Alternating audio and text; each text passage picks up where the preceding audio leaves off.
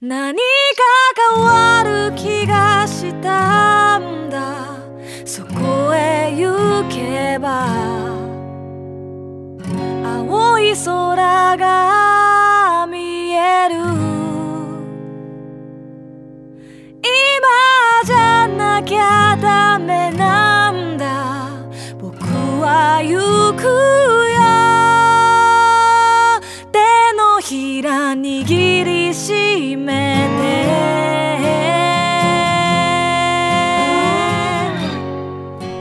こんばんは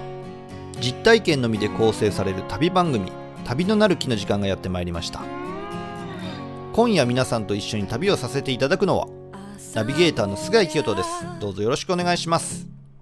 ここの番組では旅という非日常が日常に及ぼす影響について考え人生という旅を楽しむヒントを模索していきたいと思っていますアシスタントにはこの方にお越しいただいていますシンガーソングライターの波平ゆ子です。今日もこの2人で楽しくお届けしていきたいと思ってますよろしくお願いしますよろしくおい願いします。明日を思う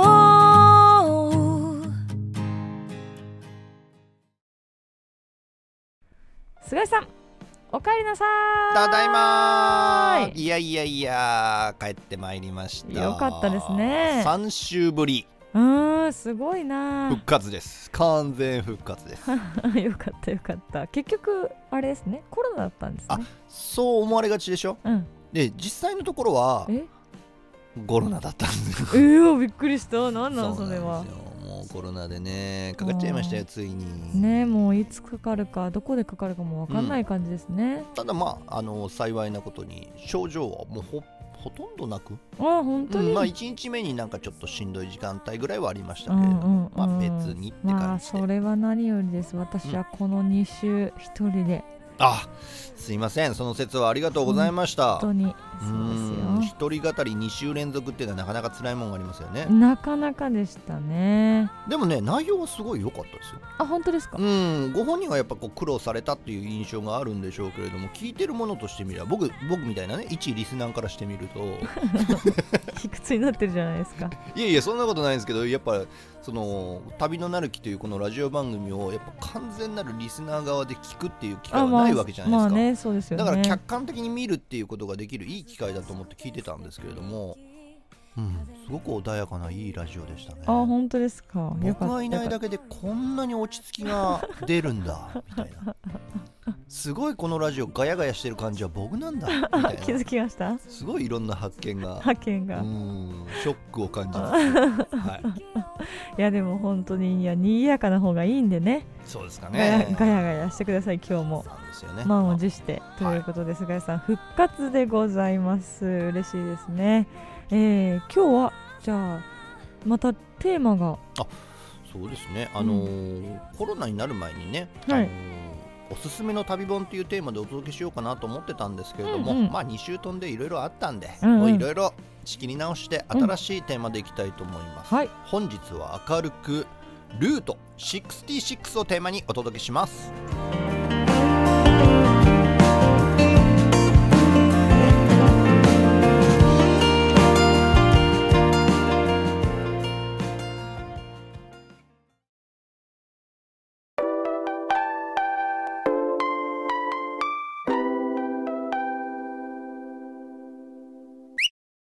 Now you go through St. Louis and jump from Missouri and Oklahoma City. You can mind the pretty. You see, I'm a widow. Ba-da-ba-ba-ba. But get up in New Mexico, Flagstaff, Arizona. Don't forget Winona, Kingman, Baston, San Bernardino. Want you? What did- 自信のなさ Get your kicks on Route 66. ってやつですね。さあさあさあさあもうもうザうろ覚えですけれどもそんな感じです Get your kicks on Route 66. Dee dee dee dee dee dee dee dee. じゃ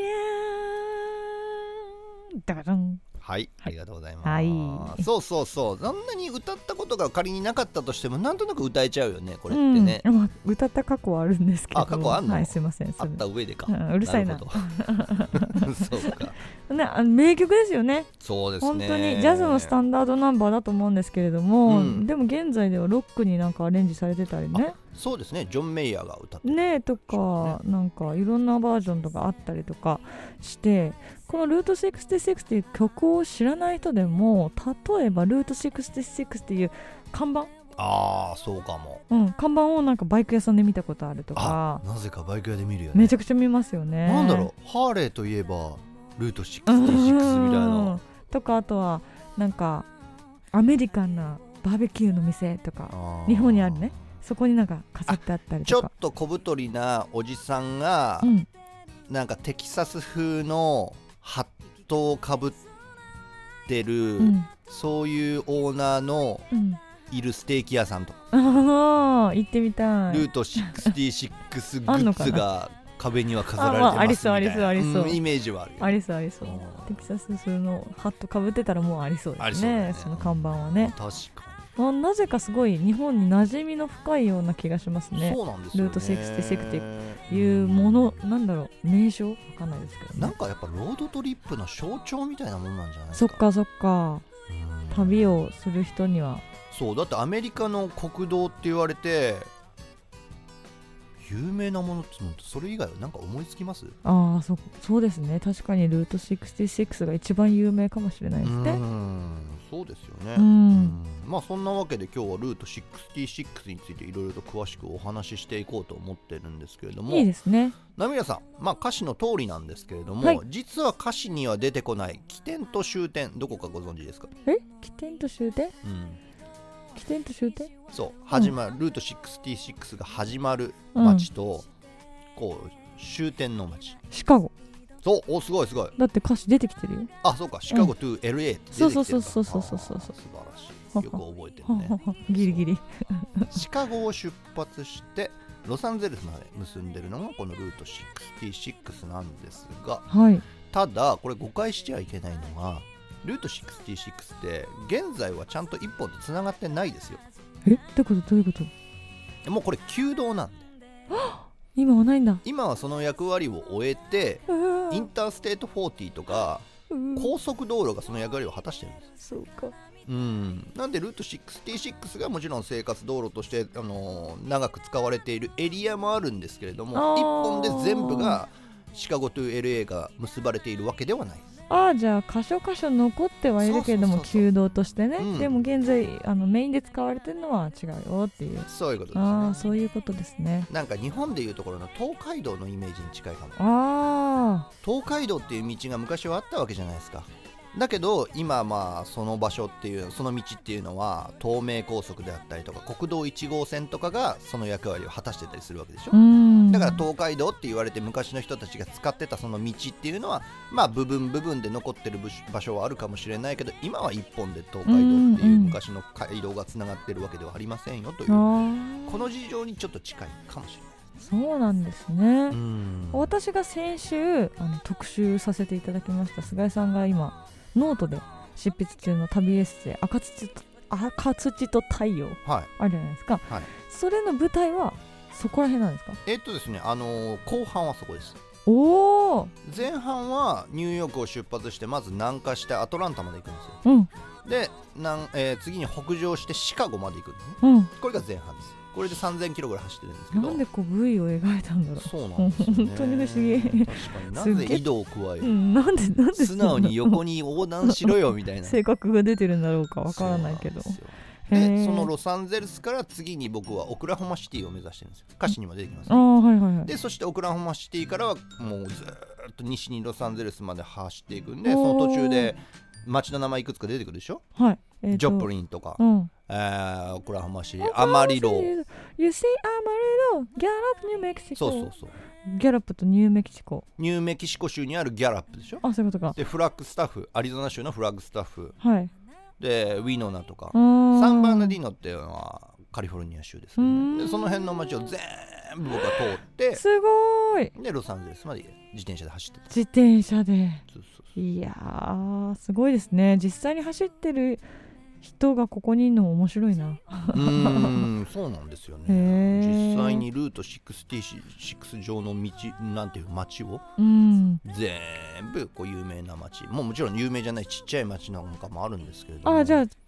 構街にも立ち寄ったりしたんですか立ち寄りましたうあー、ん通り過ぎないでねそう自転車だから通り過ぎないよねそうもう通るしかないしそうですよね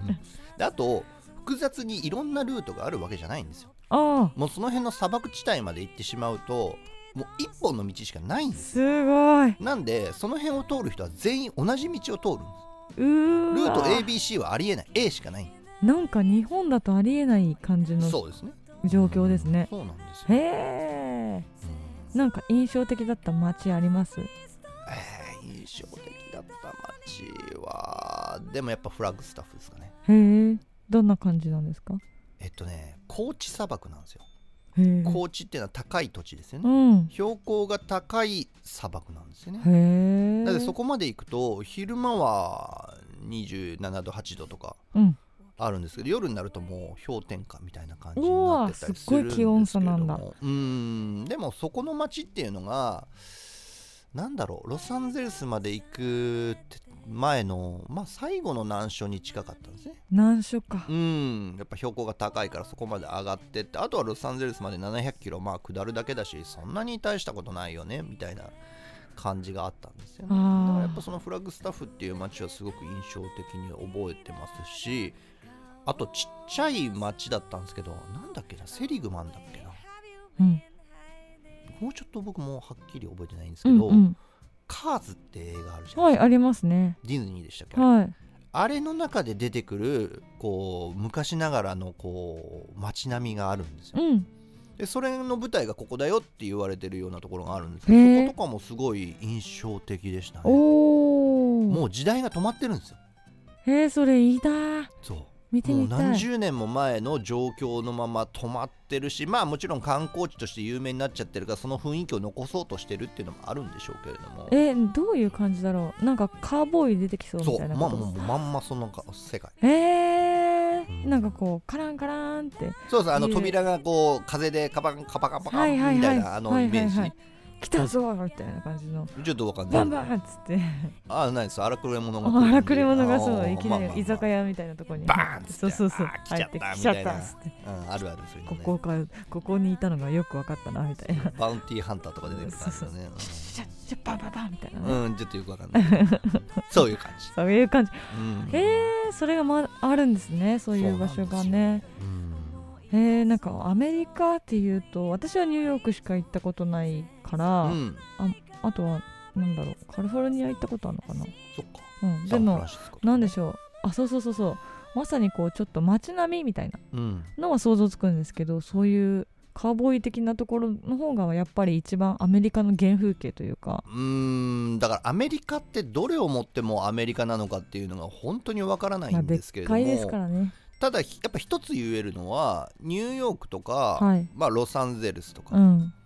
まあ、何でもいいですよワシントンうん DC とうか、うんんうんサンディエゴとか、はいこう両海岸側のあー街に日本人って行きがちなんですよね。そうですねうん、なんですけどやっぱ内陸部にもやっぱ間違いなくアメリカはあるんですうよ。ん特に南部の方とかはめちゃくちゃ面白くて、うん全然このその魅力とか住んでる人たちの種類とか生活の様式とかが海岸沿いとはもうまるで別なんですよ、へえまあ、あまりにも広いんでアメリカは、はいはいはういんなのでこうアメリカっていう国を知るっていうこれほど困難なことはないというか、あうーん、大きすぎますねでもやっぱり少しでも僕は知りたいと思って全部走ってみようと面白いだからそれが横向きにただ横断するだけじゃなかったっていうのもそれ理屈なんですよあなアるほどメリカをもっと知りたかったんです V にしたのはそういうことなんでそすうだねから移動を加えて南の方まで降りてったりとかっていうのを僕はしたんだと思あうんすそれで実際に南が面白かったんですよね面白かったですねどう面白かったんですかうーん食べ物食べ物もそうだしやっぱりまるで人のノリが違う明るい陽気そう陽気だしななんでしょうね前にも言ったかもしれないですけど人が人に興味があるという人間の基本みたいなものがねおーまだまだ残ってるおーアメリカという世界でもトップクラスの先進国なわけでしょはいその国の中でも全然そういう大切なことが失われてない場所っていうのがあるうわただアメリカの場合場合は結構それをこうコロコロコロコロ繰り入れ替わるところがあうんってすごく国家的なすごく素敵な雰囲気の中でおじさんがすごく優しかったみたいな経験をした次の日にはものすごく嫌な人種差別を受けたりとかあもうすごいそれ繰り返すんですよだから感情がすごく揺れ動くんですけうれどんもアメリカって僕はすごい面白かったのはものすごくたくさんの人に傷つけられたうん自分がアジア人っていうだけの理由だったりとうかんそういうことで傷つけられるんですけれどもまあそれを全部救ってくれるのもアメリカ人だしう面白いですねーん面白い国だな不思議ですねと思いましたあんまり日本とか、まあ、他の国でもなかなかないような交差というか、人人との何でしょうぶつかり合いでその差別に関してもなんか本気じゃないですかそうですねでも優しさに関しても本気みたいそなうですねすごいその人対人の何でしょうね感覚というか関わり合い度合いが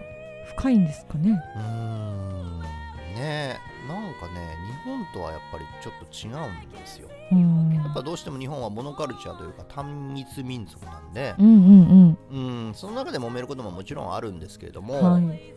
どうしても理解し合えない何かっていうのがなかったりするんですよ例そえうばか宗教上の理由とかうんもう我々の国ではだって本来こうだしみたいなぶつかり合いっていうのはないわけじゃないですかう、ん同じ国に生まれてるわけですから、うん、だけどやっぱアメリカっていうのはそういうぶつかり合いとか理解し合えないところから全てが始まってるんで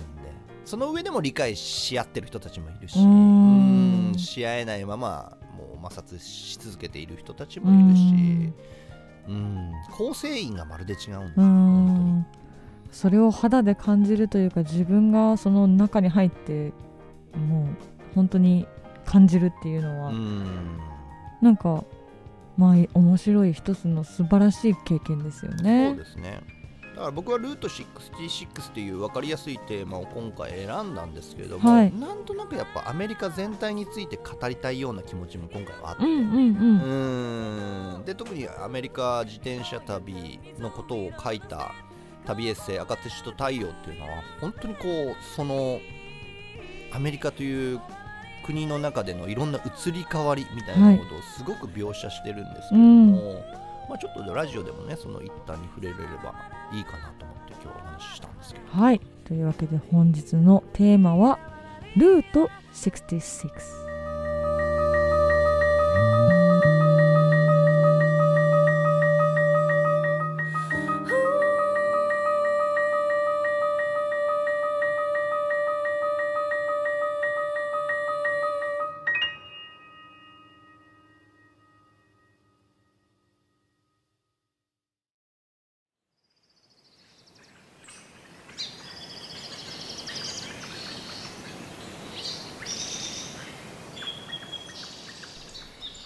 ルート66とはアメリカのシカゴとロサンゼルスを結んでいた全長2347マイル3755キロの国道でアメリカのロードトリップの象徴となっており日本ではハンバーガー屋さんやアメリカンレストランが関連のものを装飾に使うことが多い印象があります2013年にアメリカ自転車旅をしていた際後半の約3000キロでこの辺りを走っているのですが現在もルート66によってシカゴ・ロサンゼルス間が結ばれているわけではありません誤解している人が多いし当時の僕もそうだったのですがルート66は旧道であって現在はインターステート40などの高速道路がその役割を果たしているのですジャズミュージシャンや音楽に詳しい人は同タイトルの名曲を思い出すのではないでしょうかその歌詞の中でルート上の地名がたくさん出てくるのですがルート66の歌詞に出てくる地名はシカゴからロサンゼルスに向けて進んでいく時に現れる街の順番ではないということをご存知でしょうか歌詞の上ではシカゴ、セントルイス、ジョプリン、オクラホマシティ、アマリロ、ギャラップ、フラッグスタッフウィノナキングマンバーストーサンバナディノロサンゼルスの順番で精進しています2013年当時僕は何週間もかけてこの名曲の歌詞の通りに自転車をこぎ進めたのですが歌詞によればギャラップの次にフラッグスタッフが現れるはずなのにウィノナに先についてしまったのです地図で確認してもらえればわかるのですがルート66上の正しい街の並びはシカゴ、セントルイス、ジョプリン、オクラホマシティ、アマリロ、ギャラップ、ウィノナ、フラッグスタッフ、キングマン、バーストー、サンバナディノ、ロサンゼルスとなっています。その当時とは町の場所が変わったなどという特別な事情があるのであればこの説は間違っているのですが僕はこの曲の歌詞には「ウィノナは小さくて立ち寄ることもないような町だがルート66上にあるのは確かだしみんな忘れないでね」といった冗談にも似たものが込められているのではないかと思っていますだからウィノナだけ「Don't forget ウィノナ」と注意を促すような歌詞になっているのではないでしょうか作曲者に聞いてみなければ本当のところは分かりませんが全て自転車で走ってみた結果地理的にはウィノナはギャラップとフラッグスタッフの間にあるのですどうでもいい人からすると実にくだらない発見ですが旅は小さな気づきを与えてくれてそれはある日自分の中の特別へと変わっていくものです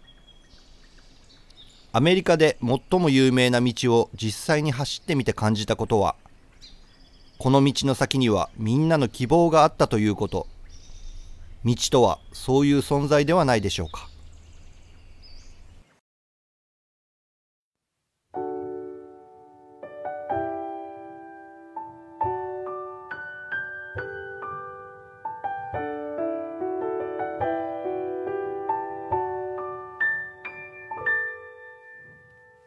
長いウィノナのその歌詞とのつながり「Don't forget we are na」って言ってるのはあこういうことかなって思ったのはうんいつ頃なんですか旅が終わった後ですかいやいや走ってる最中です最中にあら、は楽しい最中にだからオクラホマあたりから、はいはいちょっとずつこのルート66が見えるために歌を歌うでしょ歌うで しょ歌ってたんだそうそう歌ってたおーで走ってる最中にあれウィノナがあれ来たぞみたういな、んうんうおんかしくねウィノナはだってこの次じゃないのみたういんな、うんうんおかしいなって別のウィノナとかいろいろ思ったんですはいはいだけど地図をこう見てもその先にウィノナはもうないんですよあらじゃあこれがウィノナなのかここかみたいなみたいなじゃあ順番にこうシカゴからロサンゼルスまでの街の名前を順番に読み上げてるのかと思いきやウィノナだけ違うんだっていう風になったわけうですよ、んであだからドン・フォーゲットなんだなーおーっていうこの歌の遊びみたいなものにうん実際に旅の中で気づいたっていううー楽しいなかなかない経験そうこれでもね僕が思うになんですけど、はいナット・キング・コールも、うんナタリー・コールも、うん多分知らなかったんじゃなんでなんで アメリカ人ですよ彼らはないいやー知らなかったんじゃない なんでなんでそう思うんですかいやでも考えてもみてくださいよアメリカ人とはいえですよとアはいメえリカかってすっごい広いわけじゃないですかは日本でいうなんでしょう例えば波平さんい、うがうん、ーんなんでしょう岐阜市と多治見市の位置関係あんま分かんないでしょまあそうかもねそどっれちの方が先東京に近い とかそんなの分かんないでしあまあょまあねそっかうーんそういう感じそうかいう感じじゃなないですかもっともっとなんか透明で分かりやすく言えばうんなんでしょういいですよそこの なんか例えそう浜松わかったわかとったこ湖西市とどっちの方が東京寄りでしたっけ分みかったいたなじゃあナわかタんリないでー・しょコールもあのナットキング・コールも知らなかったよ知らなかったでしょだと思いますそう思うのよそっかこれね僕あ東京ジャズって大きなジャズフェスがあるんですけど、はいそのまあちょっとし関係で行った時に楽屋であるとても有名なジャズミュージシャンピアニストの方ですけどねその方のマネージャーとずっと話してた時にそのマネージャーにその話をしたのなんでちょっとなんかこまうあ世間話ジャズスタンダードの話になったから世間話で実はさみたいなこうあ俺気ーづいたんだけどこういうのあったんだよって話をしたのそしたらマジでってなってた いい全然気づいてなかったいい人でよかった本当だとか言って Google マップこう見ながらスマめホちゃでくちゃ本当だあってなって本当にいやじゃあそういうことあるかもしれないですね本当に結構だから世界の有名ミュージシャンでこの「ルート66」って曲を歌ってる人でもその事実気づいてない人っても結構いあるとま思あいまねすよ確かに私も歌いながら全然分からなかったでうすもんんうん何の意味があって「ドン・フォーゲット」って言ってるのか全然そういうの分かってなかったでしょ、うんうんうんなんとなくまるっと覚えて歌ってるだけであそっうてそうそうそうへうえなんかうんちくを各地で 披露して聞いて聞いてってやってるんですね。んそううんということで今週は「ルーツ66」というテーマでお送りしましたけれども菅井さん来週ははい来週のテーマは「旅と宗教」おこちらでお届けしていきたいと思いますまた雰囲気がガラッと変わる感じですかそねう。なんですよね、うんやっぱ旅の中でねうーん宗教と触れ合わずにいるということはもう不可能なわけで、うーんその宗教との関わり方っていうのをどういう風にしていくといいのかなっていうのを自分なりにいろいろ考えてみたことをお話しできればなと思ってますはいここまでお聞きくださりありがとうございました旅のなるきはノート、ポッドキャスト、Spotify からお聞きいただけますおなじみのプラットフォームよりお楽しみいただければと思いますそれではまた来週お会いしましょうさようならさような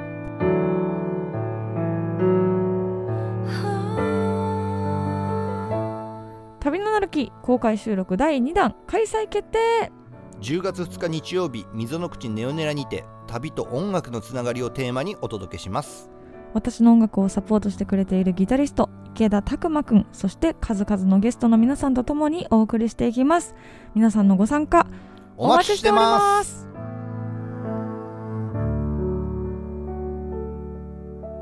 あなたへと続くこの道は